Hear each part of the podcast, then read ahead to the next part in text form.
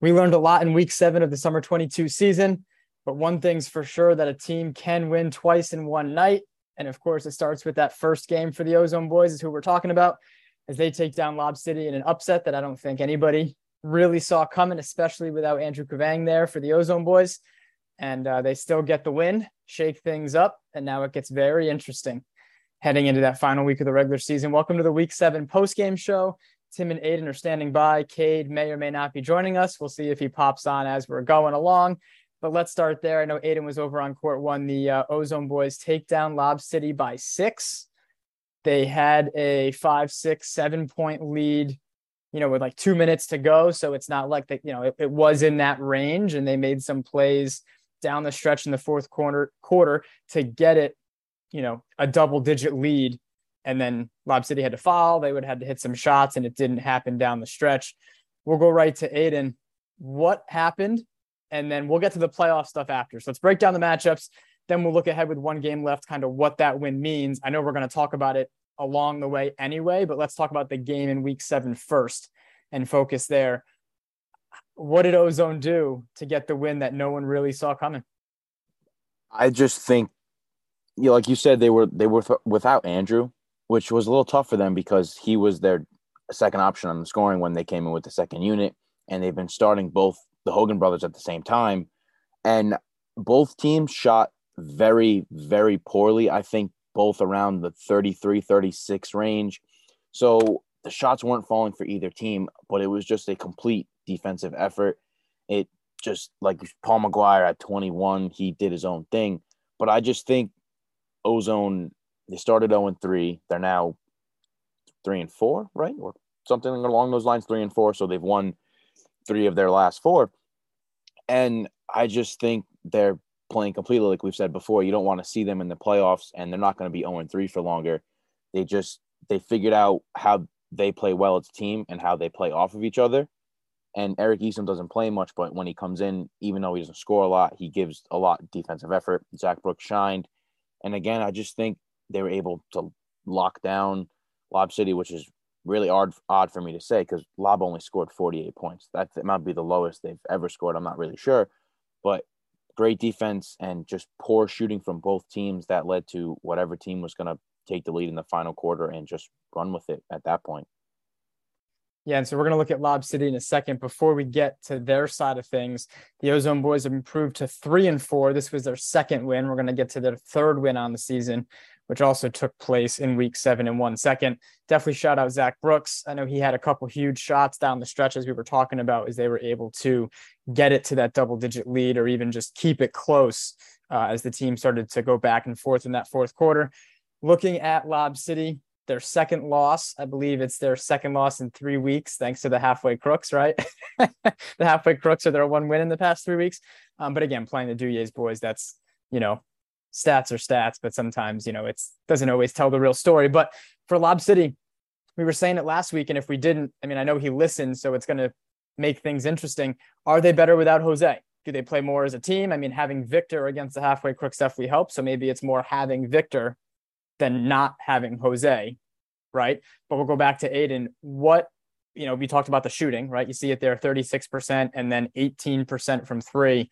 Was it just that? Was it not having you know Victor there on defense? And not that he you know he hasn't played in every game so that's not their excuse and they're out in this one. Um, but you know what was it that Lob City was unable to do or unable to force the Ozone boys to do? They were just unable to score and that's again odd for me to say for Lob City. But like poor shooting too. Usually Greg Holt doesn't shoot that many shots, doesn't miss that many shots. But I just think without Jose, they have to find that main scoring option. And yes, Cody's going to be that main scoring option, and Colin's going to be the number two. But they need to find someone else that can also score. And Carly, always there, but he leaves at halftime to go do his other thing, and he plays an impact. But I just think they were unable to shoot the ball well. They always shot it well. Like we've talked about the percentage, and it's gonna it's gonna keep coming up to that. They were unable to make their shots. And I think it was the pressure from Ozone that because they were playing them all hard. And, you know, they didn't have Victor, like you said, this week, and he brings a lot to the table defensively. Hasn't played in many games, but he has that energy And one thing I noticed too is Lob City wasn't really talking a lot while they were on the court, and they always talk. They talked a little bit, but it wasn't as vocal as they always are.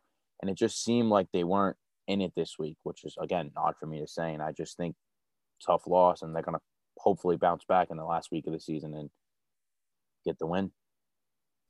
Yeah. Do we know who they play? I don't know why it's slipping me. Their last game. We'll get there. They uh and I know we'll we'll get to it in one second, but they now fall to five and two, and that opens the door for two other teams who also are five and two through week seven. The Rhode Island Warriors. We'll get there in a second, but I think it's the Werewolves as well. And let's get to the Werewolves and halfway Crooks game, another close game. Uh, but it's the Werewolves who improved to five and two. They are six and four all time against the halfway Crooks, and are have won the last four. But in this one, you know, some they like to reference the article for their motivation last week. So thanks a lot for that, Aidan. Uh, and we'll let, even let Tim, you know, get in on this one. I know we're doing some court one action. We'll get over to court three in a second. But when Sam Clifford's there, and I think it's what we talked about, if not on the post game, but I think we did definitely on the low post podcast. We've mentioned this.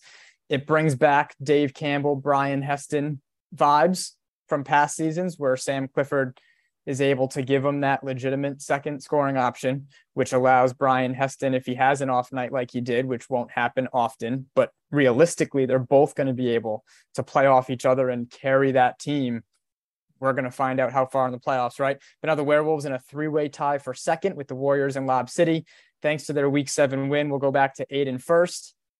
They had all their guys. I think all they have is six guys, and they were all there. The halfway crooks didn't have all their guys, but Dylan Lincoln's missing in action, so he's done. And Mark Belleville's on, uh, yeah, on vacation, so that leaves you know me playing a ton of minutes. Not a great sign, but uh, unless it's against only the fan. and I will continue to throw that dig out there because a near triple double is a near triple double. But Aidan for the Werewolves, you know they they snuck it out, and it was double digits, so let's give them credit. The lead was up to double digits, and then you know that fourth quarter happened. But what did the Werewolves do to get that fifth win? It was the Sam Clifford show every it looked like every shot he was taking was gonna fall regardless, and he played like effortlessly. And I've that's the first time I've seen him play, and he hasn't played many games. But when they have a whole cohesive unit, and I believe they do only have six guys, but when they have that rotation in, and that allows Brian to be able to sit some minutes and not play the whole game where he usually has to play the whole game and he's always scoring. And he didn't have a great night because Sam was just doing it all, and they pick up the pieces where they need to be. And it just like I said, it was the Sam Clifford show. That's what it was. Some great defensive plays too, like a really kind of close game. Like you said, it was it was ten points at once, but it didn't feel like that. It felt like Werewolves hit a shot, halfway hit a shot. Werewolves they were trading buckets, and Sam shooting twelve of seventeen. The rest of them not great, but it shows that even if Gino and Heston and even Connor doesn't play well as a unit, if Sam comes in off the bench and even if Joe scores a lot too, they're able to score. But they were just again, Sam Clifford Joe, he had some acrobatic finishes and just was his own game, really. And the halfway crooks couldn't do much about it. I'm laughing because I scrolled down and I don't think you could see Tim, but I think his eyes lit up when he saw some of the shooting numbers for the werewolves. And if not, I'm using it anyway because that could be the reaction when you see a box score like that. I mean, not to, you know, Brian Heston going 4 16 again, like I talked about, isn't going to happen very often. Um, a couple blocks in there by Jeff Winchell. Shout out, you know, for his doing all he could on defense. But Sam Clifford was like, all right, well, I'll, you know, you guys are going to focus on Heston then I will uh, step in and and lead the team with 34 points. Um, Tim, I know you weren't on this one, but even just talking about these two teams, or even kind of what it means that going forward, like I talked about, the Werewolves in a really good position now, and the Halfway Crooks fall to three and four, now tied with the Ozone Boys after everything they did in Week Seven. So we'll kind of throw it to Tim, even on these two teams. They may meet again in the playoffs, but you know, what are you looking out of these two teams going forward? Yeah, so with these two teams right now, what I'm seeing is like two teams going in like totally opposite directions. Like the Werewolves, I believe they have won three straight. They've been playing great ball. Obviously, when they have Clifford, that adds a different element to their team. Um, Heston's really the guy that does everything for them, but when they have a guy that can put up 34 that shows up every now and then, I mean, that's not a lot of thing that a lot of teams can offer. But um, I would just say the Crooks, they probably have to shoot the three better. Um, we underestimate, I think, a little bit three point shooting in this league. It's an eight and a half foot rim, so a lot of people like to go to the rim. But you can shoot well, three points is more than two. So if they can improve there, I think the Crooks will be all right playoff time. Yeah, for sure. And I mean, four for 23, I believe I just saw. Not going to cut it for uh, the halfway Crooks. And I was going to say, it felt like Sam Clifford made four by himself. He was three of three from three, right? So efficient scoring from him, the inability to hit the three point shot for the halfway Crooks. Uh, so we already mentioned those guys just to, of course, I pretend to do my homework, but Lob City takes on Sin City in week eight. So that's going to be, again, it's going to have some seeding implications as we get there. Let's do the Ozone Boys getting their third win. I know we're going to talk a lot about them, but might as well get it out of the way. That's the closest game I believe Court three saw. And it is in week seven. So the Ozone Boys take down the Lincoln 18ers in the nightcap 72 69. And they had, I posted the clip today. There was a three point chance, some controversy in the comments. Uh, I saw it happen live, and live is different when you have the video and you're able to go, you know, you're able to scroll through and the refs don't have replay. But it's, you know, we don't even have to get into it. It's when the ref calls the ball out. It was it was close, and unfortunately, I've seen worse calls end the game. So they wanted a second on the clock. The ref was right on top of it. That's how the game ends. A blocked three point shot for the Lincoln 18ers. That means the Ozone boys, like we talked about, improved to three and four. We'll go to Tim. I mean, both teams played two games so we can kind of focus on Lincoln a little more here, but that's not easy or fun. And they were still throwing down dunks and, you know, so they're all the, those two teams are on the younger side anyway. They that they're they're made for that. But what did the Ozone boys do, Tim? I mean, especially in that second game, um, you know, that impressed you and and again gives you that hope, right? One of those teams trending upward as we head to the playoffs. Uh, yeah. So for the Ozone Boys, this game, I mean, to me, it was obvious to tell they were a little tired. This was their second game, I think. If maybe they come in this is their first game, the score's a little different, but that's not to take really anything away from Lincoln.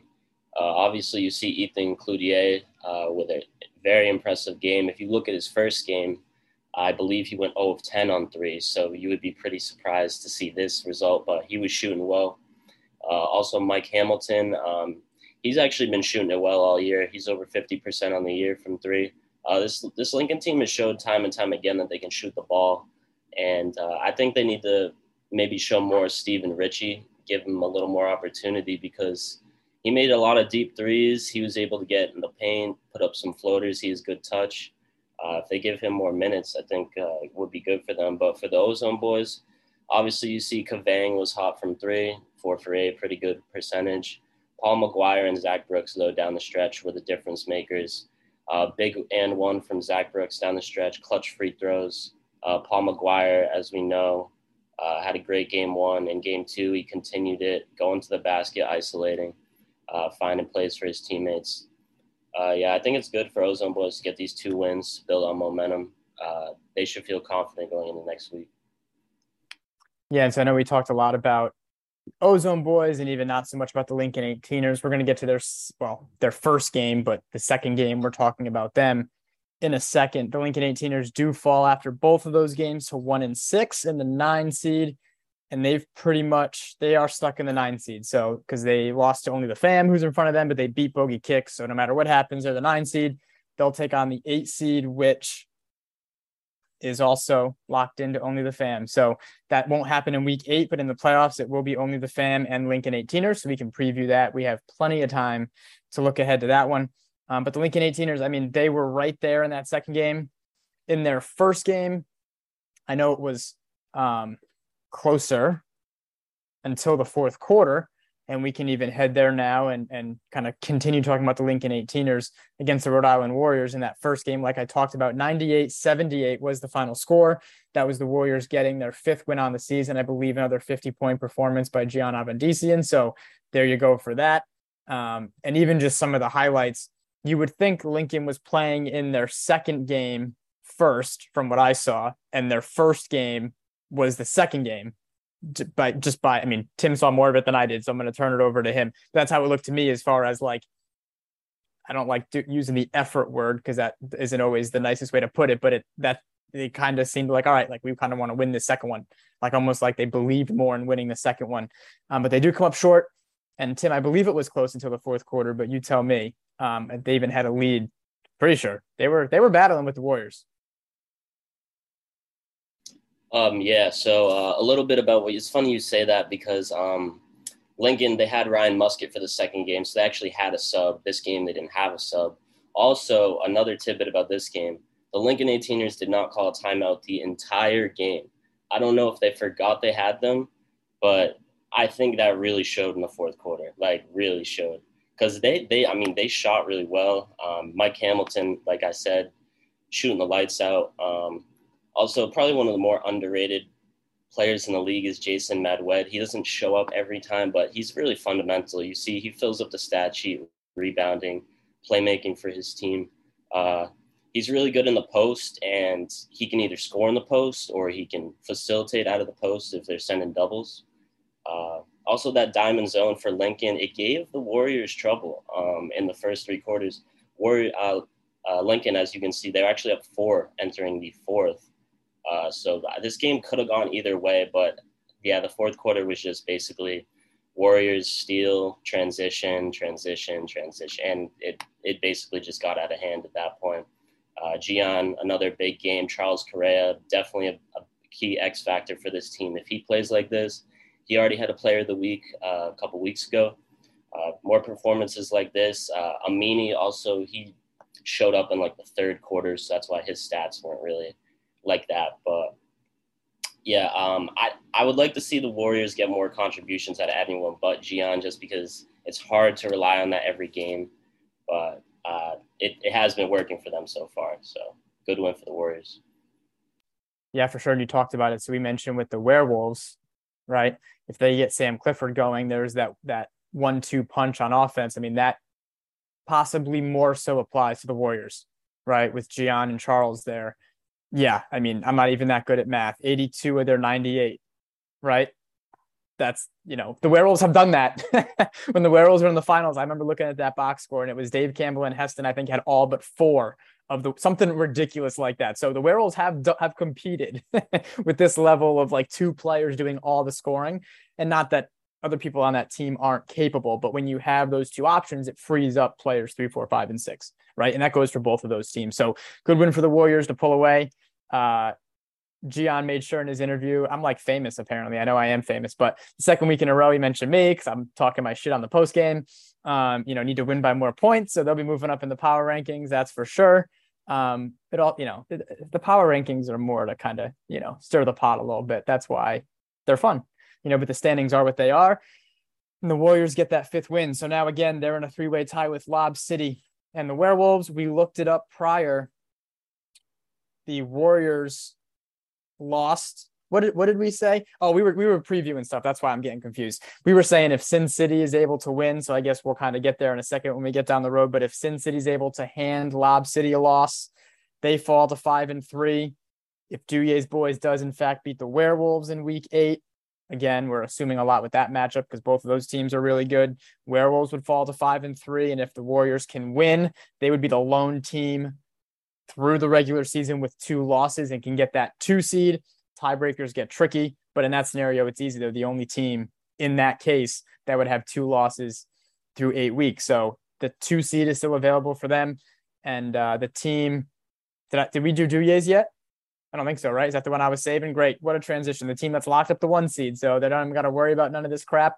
And they had it locked up prior to, uh, you know, them even taking the court tonight. So they knew if they win, they clinched because they'd beaten Lob City and it would be a one game difference in the standings, but they would have the tiebreaker.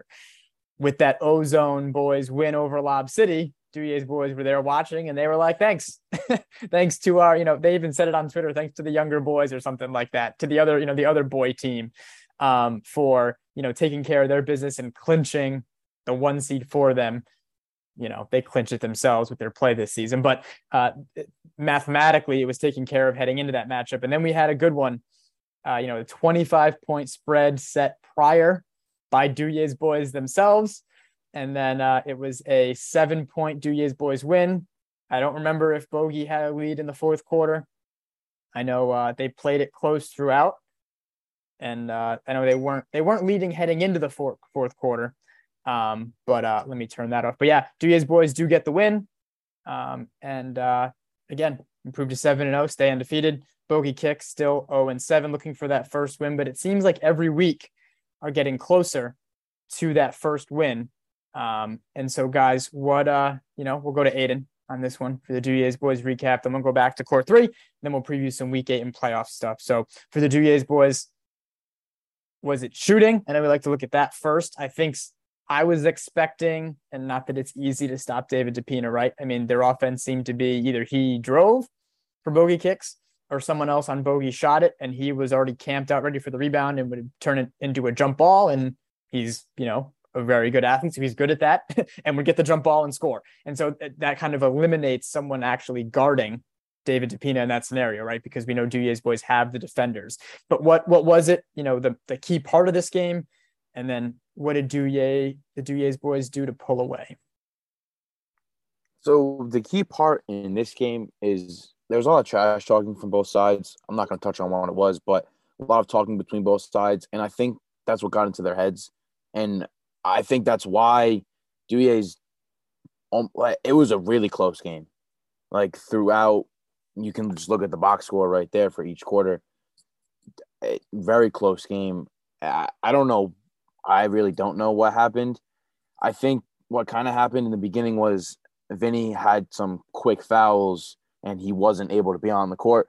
So they had to just rely on Brian and John to get the job done, which is totally fine. John had a great night. Brian didn't have a really good night shooting, but made up for the free throws. And I just, David DePina, it seemed like every time he was going into the paint, he was dunking on everybody.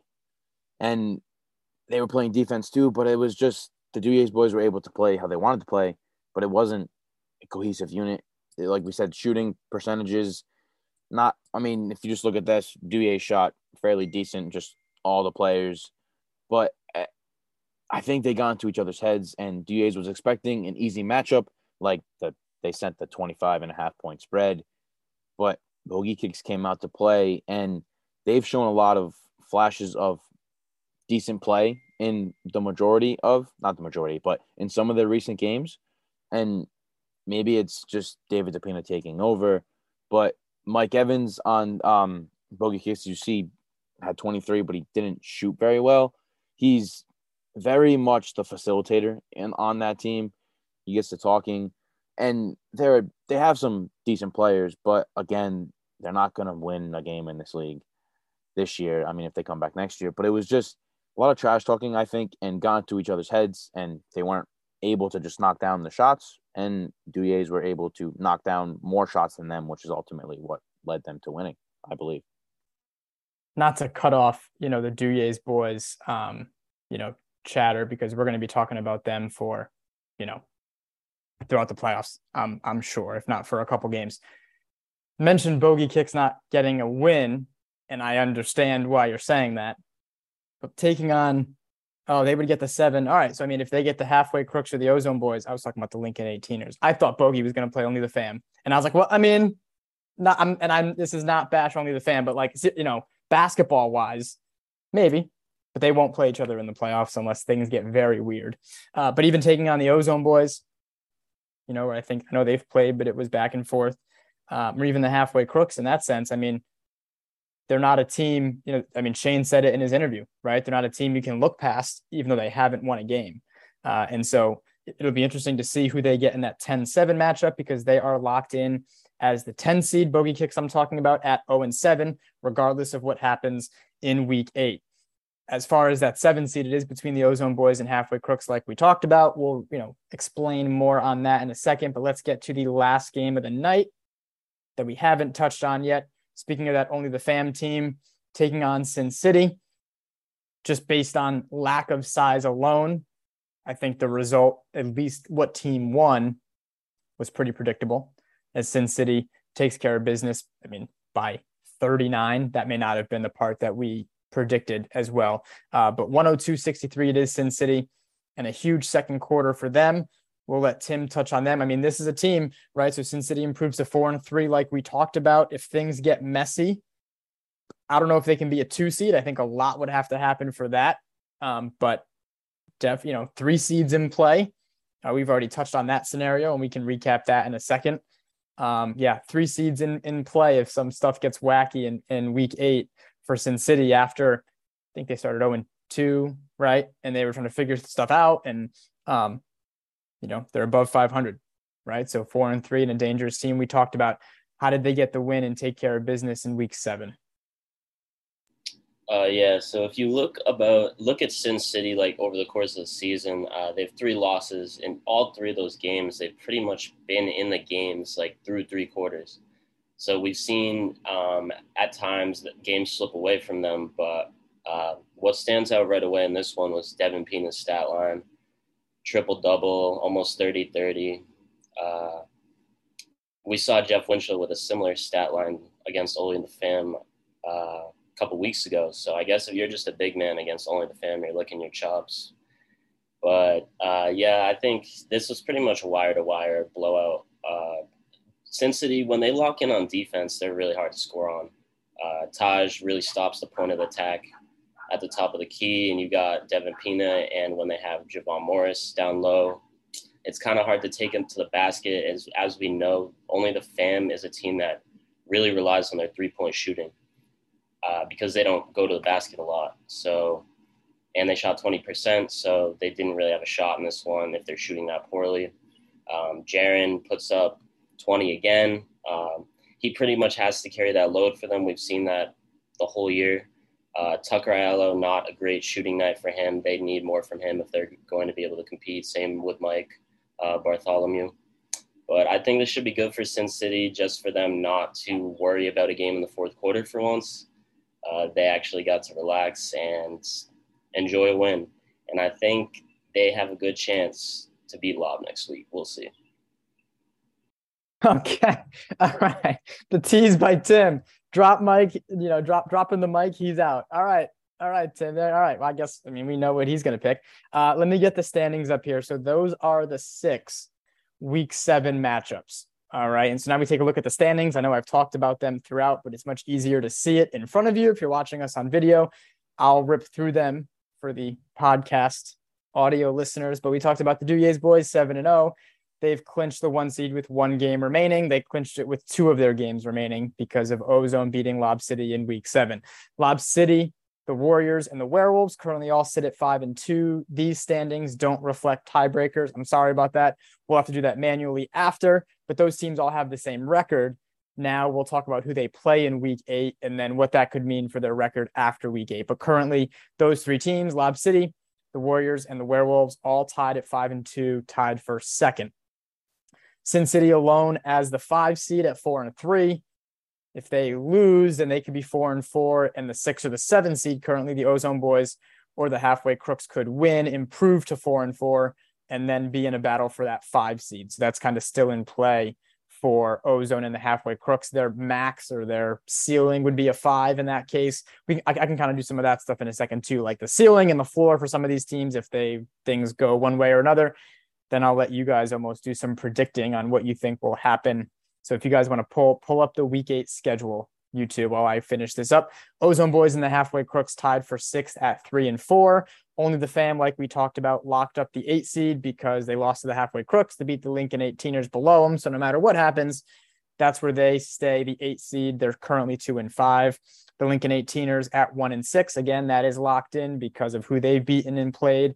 And Bogey Kicks 0 and 7, even if they get a win, we'll still be that 10 seed and we'll play in the first round. So again, the seven plays the 10, the eight plays the nine, and then we go into traditional kind of like March Madness numbers there, where the one will take on the winner of the eight nine, the two seed takes on the winner of the seven ten, the three seed takes on the six seed, and the four seed takes on the five seed. So Duyes boys are the one.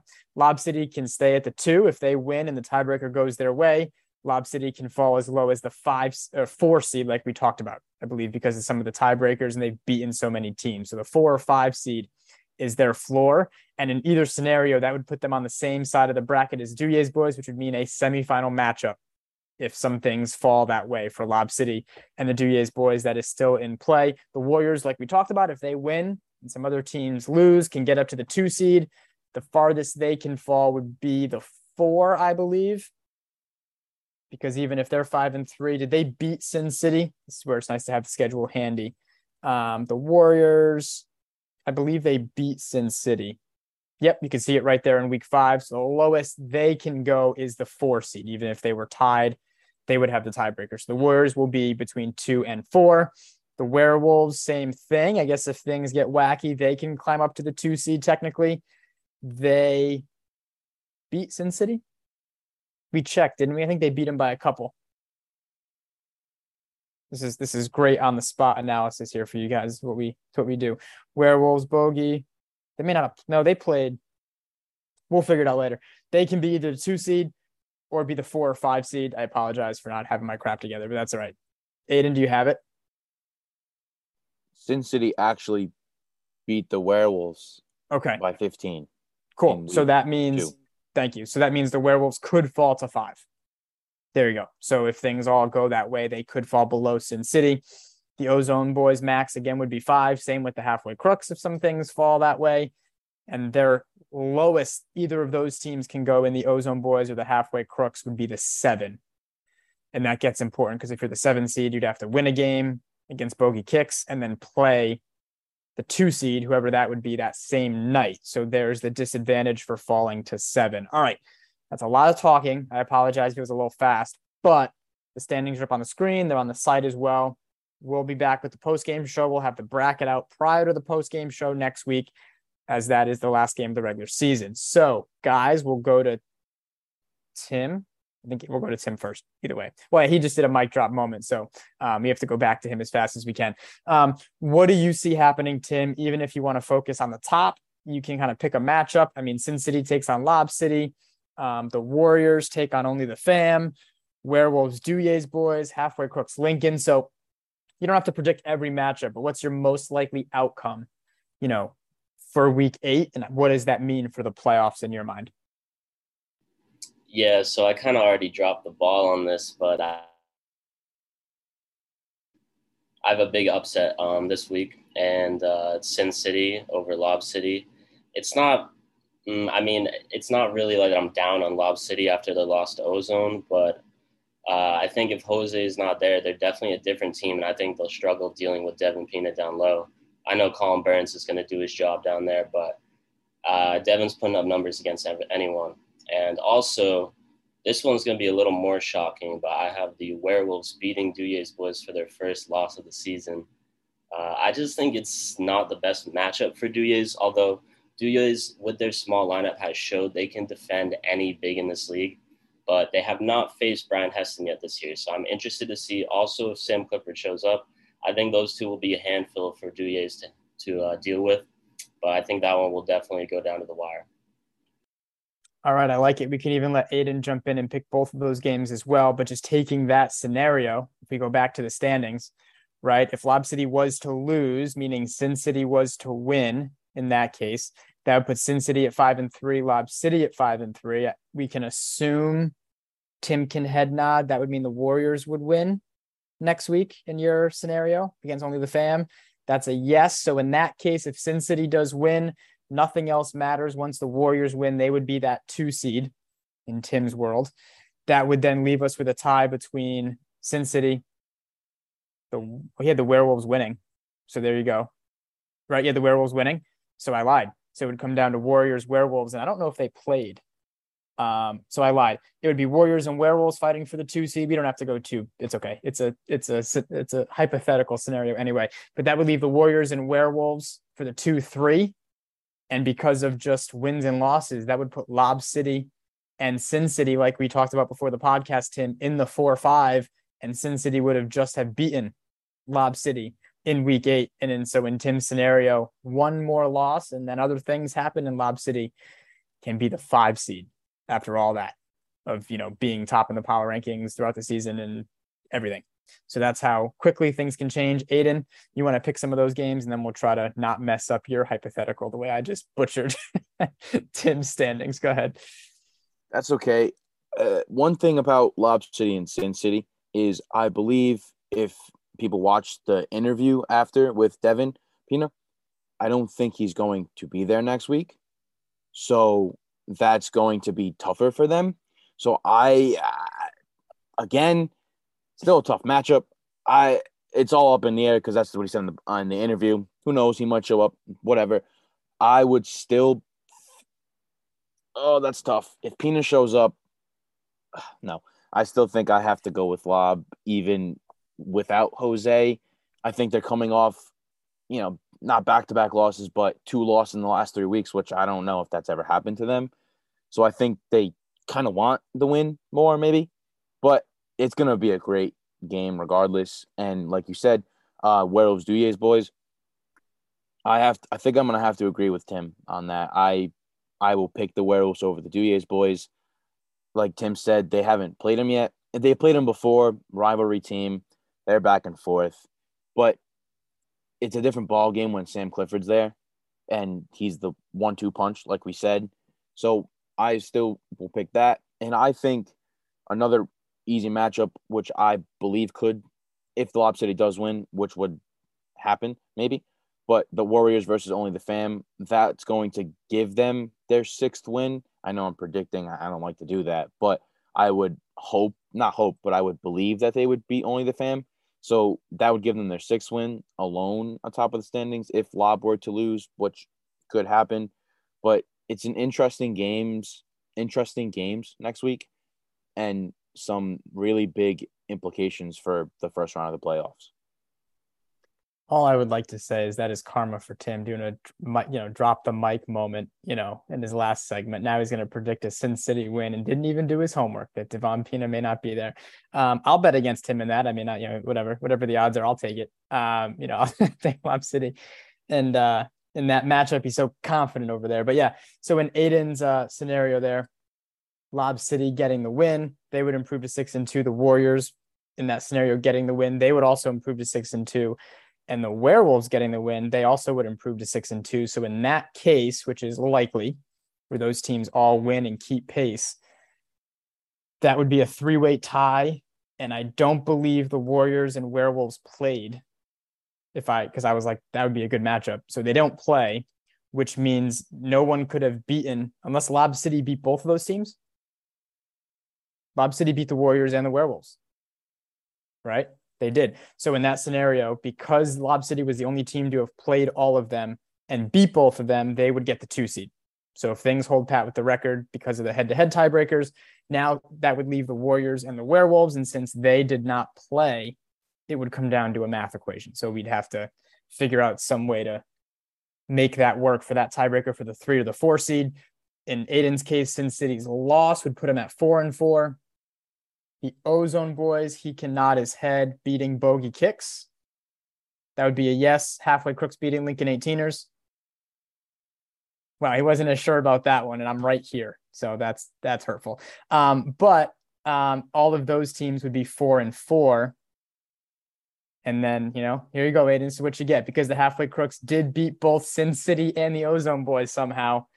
That would make the halfway crooks the five seed. So there's the path for the halfway crooks to the five seed uh, right there, which would then have them in a matchup against the Warriors or the Werewolves in the four five.